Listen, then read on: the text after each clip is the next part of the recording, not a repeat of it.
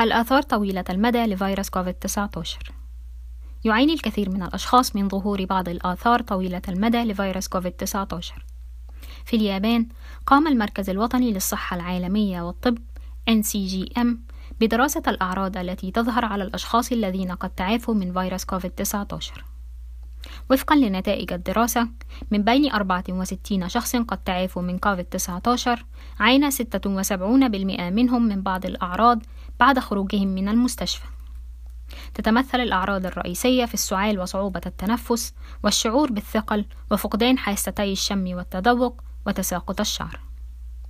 بالإضافة إلى ذلك ظهرت تلك الأعراض على 48% من المرضى بعد شهرين من ظهور أول أعراض إصابتهم بكوفيد-19 ولا يزال 27% يعانون من تلك الأعراض حتى بعد مرور أربعة أشهر.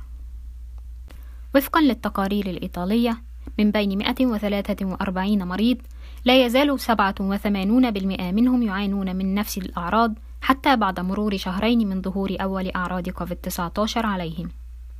من بين الأعراض الأكثر شيوعًا الإرهاق وصعوبة التنفس.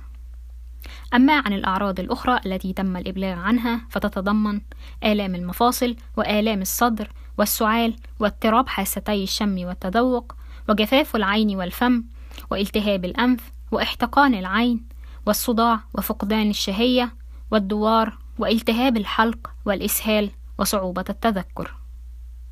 لا يوجد اتفاق حول ما إذا كانت تلك الأعراض خفيفة أم شديدة أو حول ما إذا كانت لها تأثيرات خطيرة طويلة المدى.